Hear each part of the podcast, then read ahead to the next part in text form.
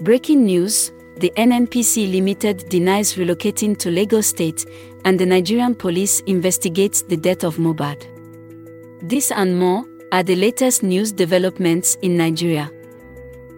This is a quick summary list of Nigeria's news headlines from News Scroll. I am Lola, and today is September 15, 2023. Here are top news headlines, filtered from multiple sources.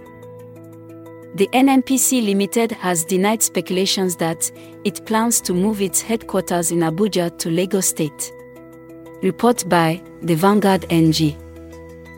Number 2. Unilag slashes tuition and other fees after students protest. Report by ICIR. Our final three headlines are as reported by the Will News, Politics Nigeria, and The Guardian NG.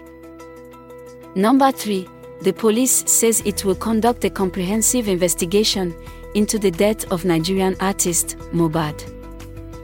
4. The Lagos State Ministry of Transportation has announced the closure of the third mainland bridge for remedial repairs. 5. Governor Sanwo-Olu announces minor changes in his cabinet designations. This rounds up the news updates in Nigeria via News Scroll.